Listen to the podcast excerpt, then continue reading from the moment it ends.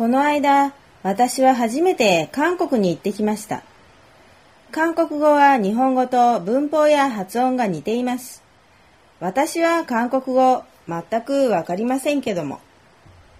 それでも今までにいろいろな国を旅行したことがありますから、言葉がわからないことは行くまであまり気にしていませんでした。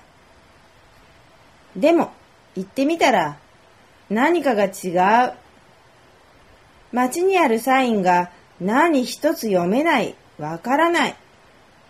考えてみると、今まではたとえ意味がわからなくても、字、字が読めたのです。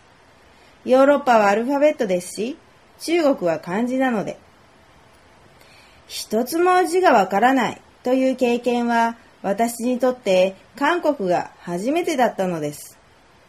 私はそこでハッとしました。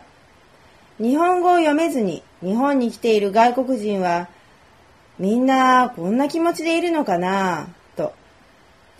なんだかとても不安で自分はアウトサイダーなんだな？とその時つくづく思ったのです。私は日本で生まれて育った日本人ですから日本語を読んだり書いたりするのはとても自然なことです。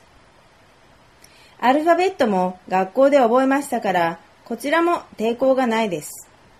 でも、韓国語は全く知らない言葉です。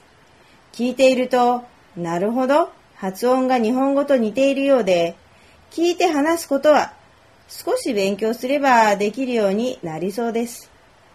でも、あの字を覚えるのが大変そう。私には記号か暗号にしか見えないんです。今、これを読んでいる日本語勉強中のあなた。こんなへんてこな形をした文字をよく覚えられましたね。心から尊敬します。私も頑張ります。